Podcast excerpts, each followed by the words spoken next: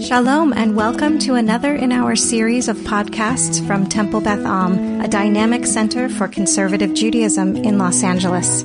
This is a recording of Rabbi Avi Havivi's weekly Siddur class. Quick re- recap we talked about this first bracha is about um, how we encounter God's presence in nature in the morning. The cue for that, the I'll, I'll say the micro is the sun came up and it's light out.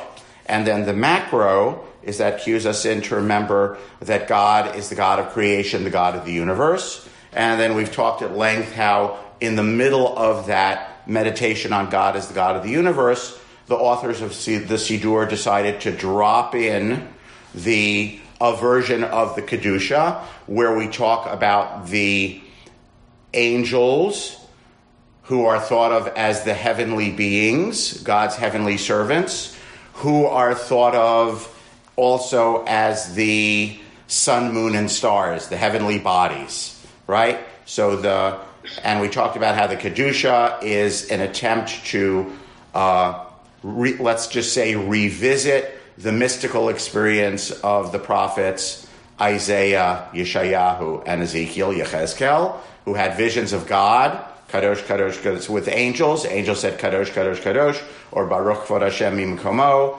right? And this gets construed as an, a vision of God's heavenly beings, and um, those heavenly beings in this context of this bracha are imagined as astral bodies the sun, the moon, the stars, and that's why the Kedusha is in this bracha. So that was kind of a, I just raced through in one paragraph, basically, I think four to six weeks of class. So if those who are just joining us didn't quite follow it, then I'm sorry, but I'm summarizing a lot. So after the Kedusha, we have the closing paragraph, Le'el Baruch Ni'imot Yitenu. Everyone with me on that? Want to make sure you have it. If you don't have it, raise your hand and wave. So we talked about the beings who are variously called Srafim or Ofanim or Chayot. In common Jewish parlance, we call them all Malachim, angels, but there are all these different classes of heavenly beings because there are different words used for them in different places in the Bible.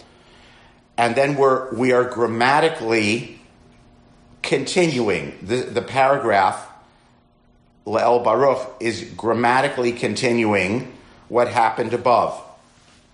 Le'el Baruch Ni'imot Yitenu, to the God full of blessing. They give, Ni'imot here probably means melodies. Okay?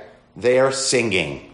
So we talked again at length about how the, um, the heavenly array are envisioned as also as a choir and they're singing, which kind of evokes in us a feeling of what we're supposed to be doing right? They're singing in praise of God. We're singing in praise of God. We also mentioned several times how so many of these things sound poetic or rhyming or rhythmic or musical. We're going to come to another batch of musicals in a moment.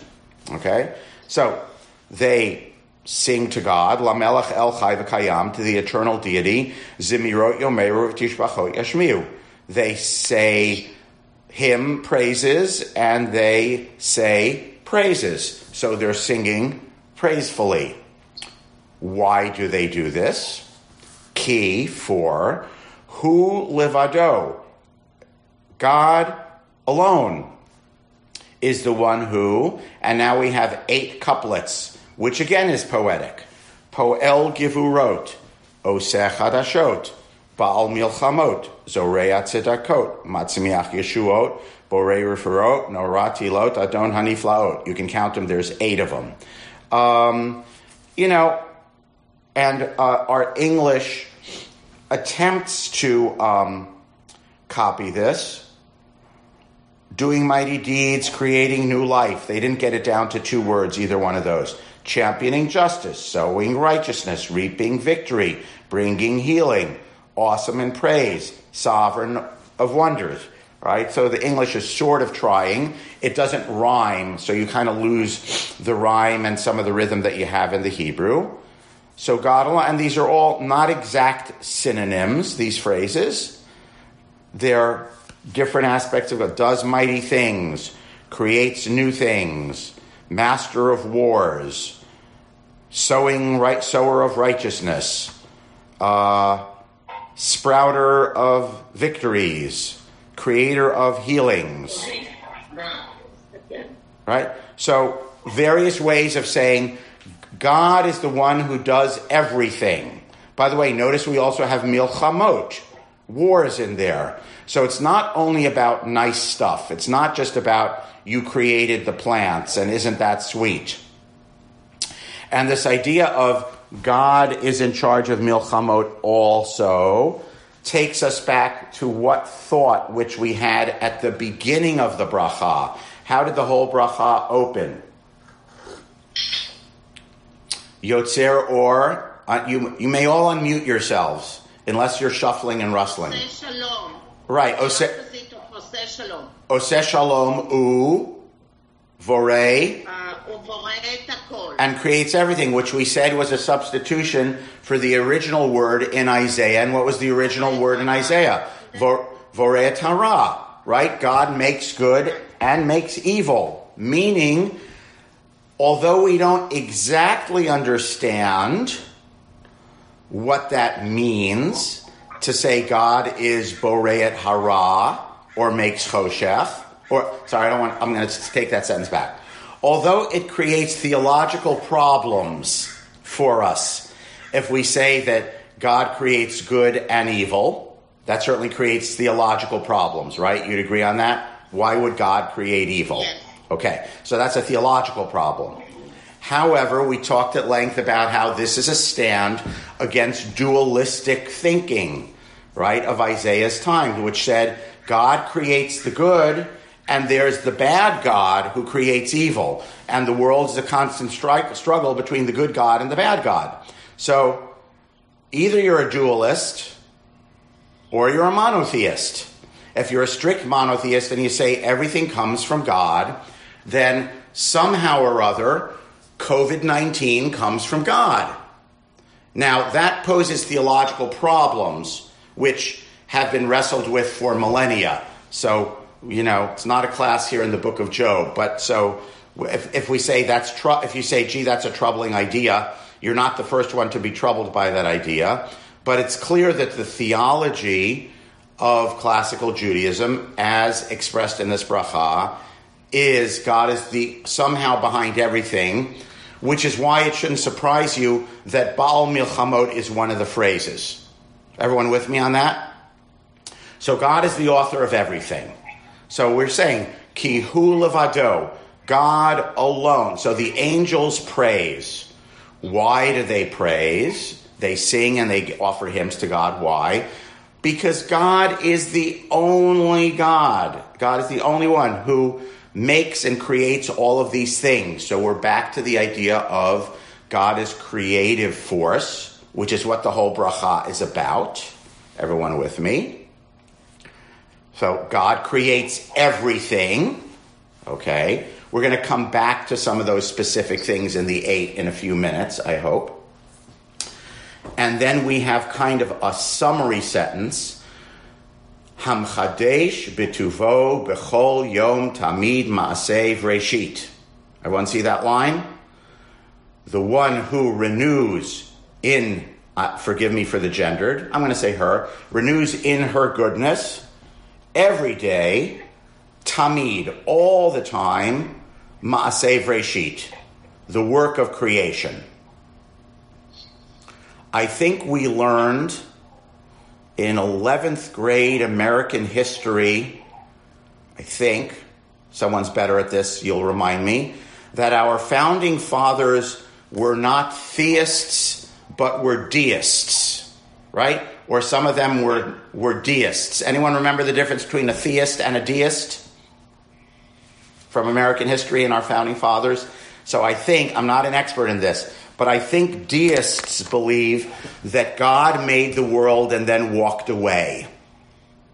Theists believe that God continues to be involved in the world. Everyone get that distinction? Whether I'm right on deism and theism, I don't know about that part. You can look it up and, and tell me next week if I'm wrong. Um, so this statement, Ham Chadesh B'tuvo B'chol Yom Tamid Ma'aseh Reshit, comes down very strongly on which side?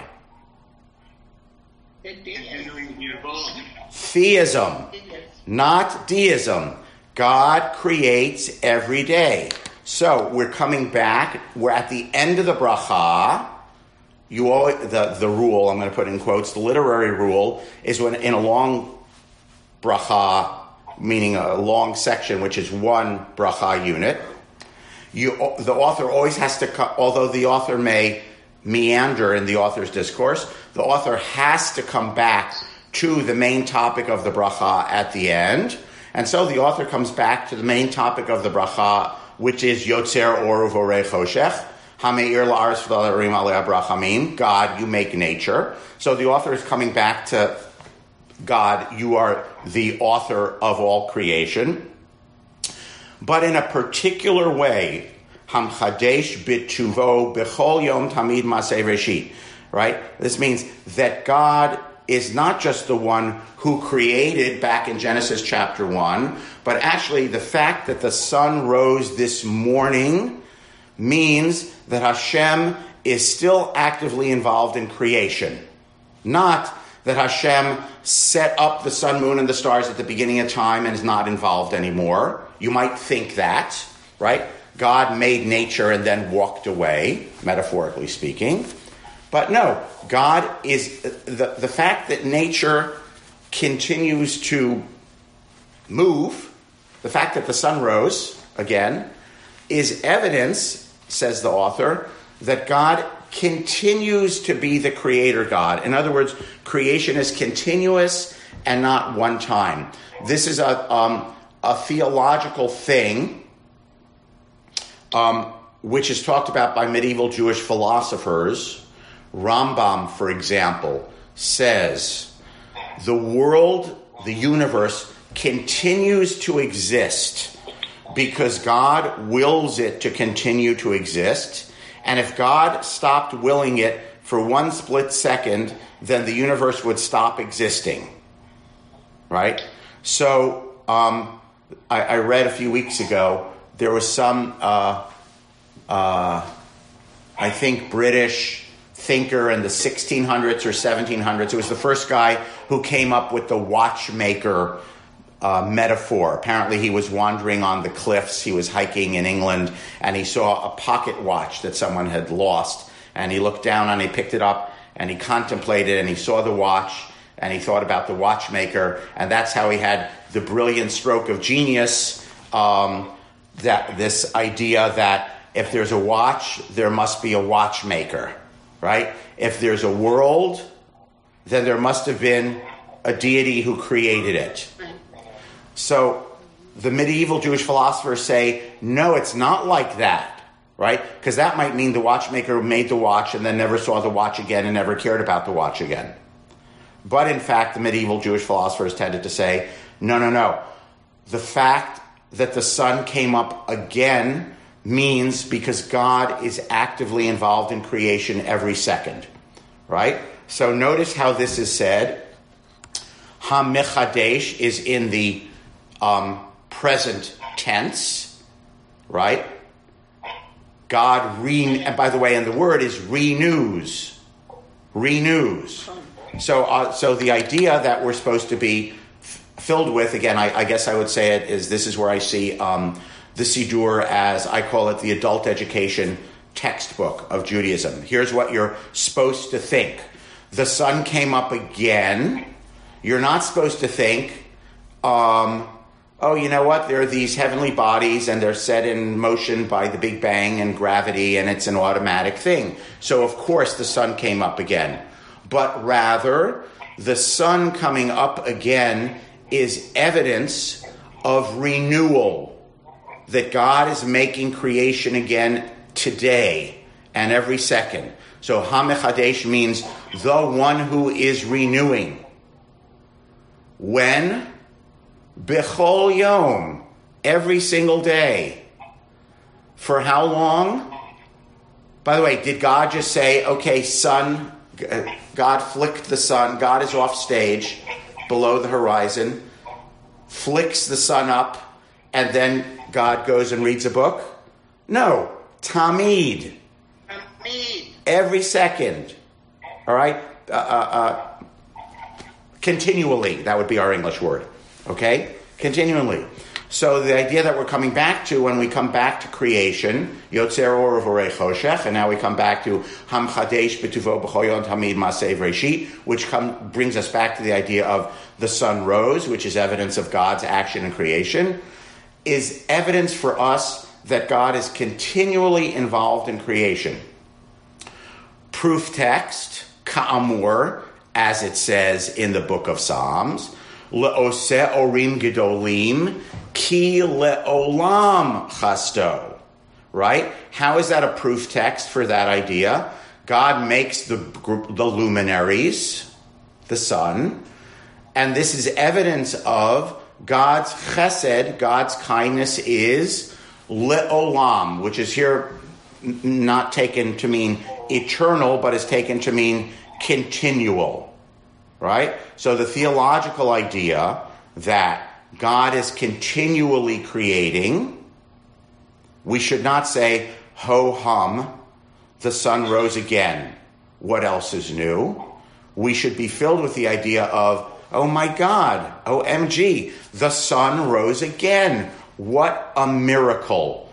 The other day I was thinking, you know how um, those fancy basketball players who like twirl the basketball on their finger, right? If they stop twirling, the basketball falls off, right? You got to keep doing something to keep it balancing, right? So that's the idea that popped into my head when I was thinking about teaching this class, right? Hashem is like that basketball player who has to keep doing that. And if Hashem stopped doing that, says Maimonides, for one second, poof, none of us would exist. Now, by the way, you can believe that or, or not believe that, um, but that's the theological statement.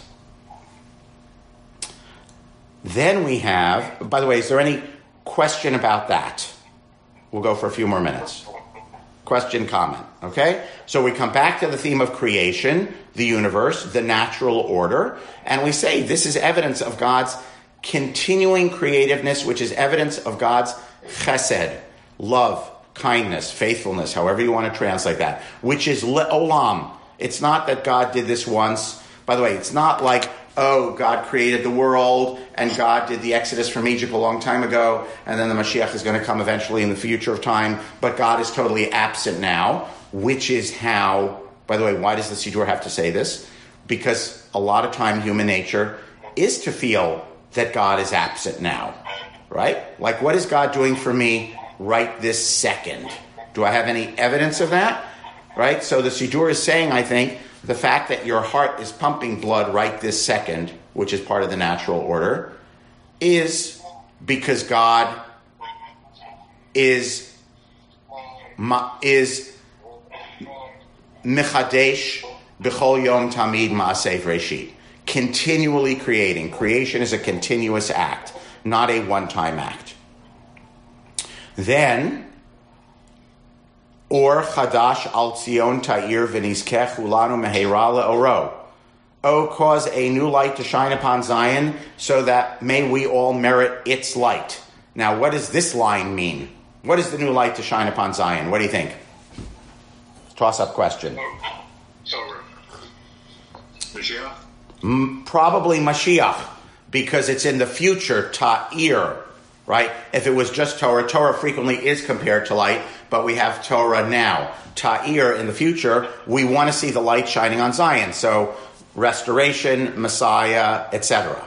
Now, I'm going to ask you two questions. Why is this sentence here, and, and why might this sentence be here, and why might it not be here? Why, why is it here? What, what, what, ena- what enabled the author to put it here? It's not a trick question. Meyer, go ahead, yeah. Thinking that we go from the universal to the particular in the sense that all the creation affects the whole world. And then it brings it back down to us, I guess, in the sense of. Uh, Good, but that would answer my second question. I think that's why it could not be here. Meaning, oh, how come all of a sudden you're talking about the Messiah? this is anything in this paragraph about anything in this bracha so far about the Jewish people, about Israel, about history, about anything to do with anything particular? It's not. No. So that could be a reason why it doesn't belong here. Okay? Sort of a, an obvious reason. What's the literary reason of how the author makes it belong here? What's the metaphor that's used for redemption and Messiah? It's light. It's light. Light. Light. So basically, the author took, uh, I'm going to I'm gonna say it sharply. The author took an idea that does not belong here, conceptually, literarily, that doesn't really fit, okay? And because it's now about Jewish history, it's about particularist Jewish history. You can say it's universal also, okay, because the Messiah will be the Messiah for the whole world, but it is talking about Zion, which is very particularist, which is Jerusalem, okay? So the author takes an, an idea, which I'm going to put it in quotes, doesn't belong here conceptually and literarily, and put it in, and managed to put it in by uh, using the metaphor of or. Okay? So I want everyone to see how it fits and how it doesn't fit. It doesn't fit because it's really not about God as creator, God of the universe, the sun, moon, and the stars. Doesn't fit. The author gets it to fit by using the metaphor of we're talking about light. This condition of redemption, when we go back to Zion, because Mashiach comes, is likened at various places in, in the prophets to light. The metaphor of light is used. That's going to be the new light. So this is we talk. So we start out talking about the light that God makes, that God made from creation, which is with us every day, and then we say, okay, and we want to also get the new light. But the new light doesn't mean natural or universe light. It means uh, the Mashiach time, the redemption time. Judy. Um, why bring Mashiach into this at all? Well, right. So that's why it doesn't belong. If you can open the thing that I sent you by email, I'll give you, which Judy doesn't have, so I'll read it to you. So first of all, I'm going to go to the second page, which I'll read it to you. Second page, Sidur Rav Saadia Gaon. So Saadia about 925, 950, one of the first two earliest Sidurim. Um, so first of all, we said in the past a couple times that um, about what is Kedusha said, um, uh, some people said the Kedusha verses should not be said when you're davening alone. The same way when we say the Amida, you don't say the Kedusha if you're davening alone. Okay? So in the second page there, it's Saadia's version of what you say. Notice at the top of the page, Tfilat HaShachar Li Yachid. If you're praying individually, Terry, I think this was a question you asked last week or the week before. Here's what you say. So according to Saadia, Here's what you say if you're davening alone. Baruch Hashem Elokeinu melech olam, yotzer or uvorei choshech, oseh shalom uvorei et hakol, hameir la'aretz v'ladarim alei abrachamim rabim, v'tuvo mechadesh b'chol yom tamid ma'asev reshit. Baruch atah Hashem, yotzer hameorot. So that's the whole bracha, according to Saadia, if you're not davening with a kahal, right? If you're not davening with a minion. So it's in fact extremely short. And Saadia was, um, by the way, voted down on the point of are you allowed to say um, the seated Kedusha when you're not in a minion? His opinion was you should not say that. Um, he was voted down, which is why today, if you are davening as an individual, you say the whole bracha. Okay? Same as when we do it publicly. But also notice the second thing about Saadia is what is missing is Or Hadash al Tzion Ta'ir. So there was a debate, a debate among the early halachic sources about whether this verse, this line belongs or not.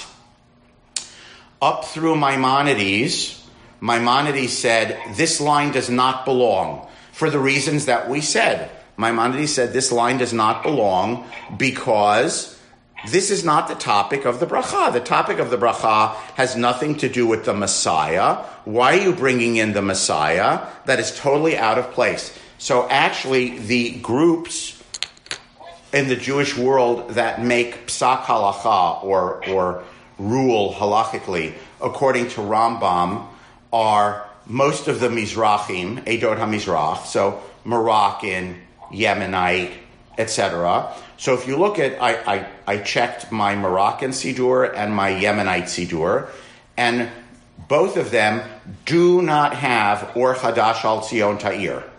Okay? So there's a debate among medieval halachic sources about whether you should say this phrase or not. Um, Maimonides was opposed to it, and the Mizrahi traditions that follow Maimonides as their halachic decisor do not have or chadash al tziotir, meaning they have hamchadesh b'tuvo b'chol yom tamid masev reshit ka'amur lo se'arim gidolim ki le'olam chasto baruch atah Hashem yotzer hameorot. Okay?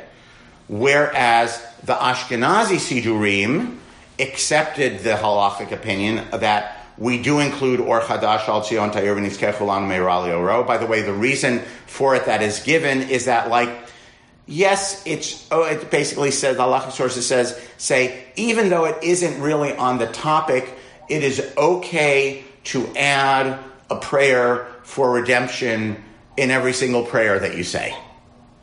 Right? In other words, the halachic sources that say you should say it do acknowledge that literally it does not fit, right? But they say, but it's permissible. It's always permissible to add a prayer for redemption. Who would ever, who should ever say to a Jew, no, no, no, you may not pray for the Mashiach, right? We don't say that. So yes, literally it doesn't really fit. We acknowledge that, but it's always okay to add a prayer for redemption. Therefore, you should say this line. Everyone with me on that? So Rambam is 1200 ish, which means into the year 1200.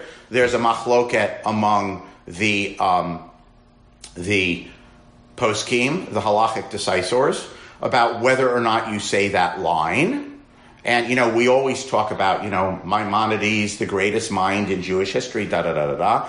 Um, the fact remains that there are, in general, I mean, it, the Ashkenazi world does not accept Maimonides as a halachic, never accepted Maimonides as a halachic decisor, right? So he is revered as great, but people say, but we're not paskin by the Rambam. We don't do halacha according to the Rambam, right? Um, it's the Sephardi, I don't want to say Sephardi because that means came, coming from Spain, but the, the Edot HaMizrach traditions that are paskin by the Rambam. So Rambam lost and Saadia lost. So Saadia lost on two counts, right? So on one count, he lost. When I say lost, I mean halachically, his position was not accepted, right? So we saw in that little snippet two halachic things that Saadia implied, and we do not go by either one, okay? One halachic thing that you don't say, uh, or Hadash al Tzion Ta'ir, right? So the Ashkenazi tradition does not hold by that. And the second thing is, when you're davening alone, you don't say any of the Kedusha, all the stuff about their singing, their chanting, the angels, Kadosh, Kadosh, Kadosh. You don't say any of that, right? Again, mystical experience is potentially dangerous. We don't want to have any shred of mystical experience when people are alone. It's only safe to do when they're in a group. We talked about this at great length about the dangers of mysticism. And, um, and so when you're davening alone, no mention of Kedusha at all, period, end of story. Everyone follow me on that?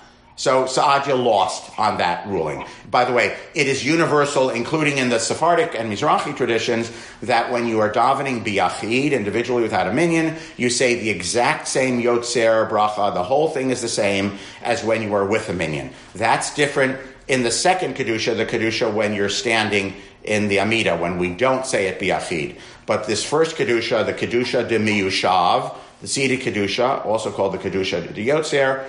All traditions say, all, all halachic traditions for the last 800 years plus would say, uh, 800 to 1,000 years would say, no, you say the exact same Kedusha when you're seated. You don't leave anything out. Okay, so Saadia, uh, in a second, right? So Saadia made um, two points uh, there, and one of them was ho- totally rejected halachically, and the other one continued to be accepted by Maimonides and the Mizrahi tradition, but not the Sephardi tradition about the line about the future. Meyer. and then we'll, we'll take a question or comment or two, and then we'll wrap up. Uh, mine's a question. Yep. Why is this? Why is this here in proximity to the Shema? Because it doesn't. It goes from here to Tanu and straight to the Shema. And how is this meant to sort of fit into that sequence? Do you mean ham uh, or uh, uh, or chadash al Ta'ir, or do you mean the whole bracha? The whole bracha. You're ahead of me. You're, that is an that is an excellent question, which I, we will get to in the fullness of time. Okay. Got it. Okay, I promise. Yeah. Um, yeah, I mean, the, the short answer is creation, revelation, and redemption, which are the three brachot, which are the envelope of the Shema. Meaning, what should a Jew believe? A Jew should believe that God created the universe, God loves us and therefore gave us the Torah, Ahavah Rabbah, and Ezrat Avoteinu, or Emet V'yatziv, that God acts in history. So the God that we are committing to in the Shema, let's put it that way, the Shema is the statement of commitment, and then the envelope of the brachot is, and how do we apprehend God's presence in the world? Uh, which in modern theological, 20th century theological language, we say creation, revelation, redemption. Those are the three brachot of the Shema. So that's a shorthand answer for what we're going to talk about at greater length later. There was another hand, Marshall.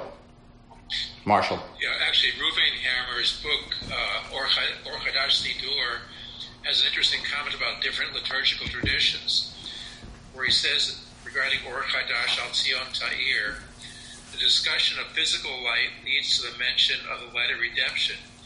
We pray for an end to exile.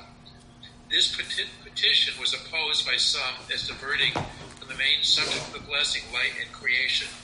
Then a point here some Sephardic prayer book substitute Vehikin Orot V'Samech Olamo Asher Bara. And he created lights to, to delight the world that he created. So moving away from this whole element of uh, Mashiach time, but instead focusing on the whole practice again of, of creation. Right. Good. Thank you. Other questions, comments? All right, we're going to wrap up. See you, God willing, next week. Everyone have a great day. Mwah. Be Torah. You have been listening to another in our series of podcasts from Temple Beth Am, a dynamic center for conservative Judaism in Los Angeles. If you enjoy these podcasts, we invite you to write a review on the Apple Podcast site or wherever you get your podcasts. For more information about Temple Beth Am Los Angeles, go to tbala.org.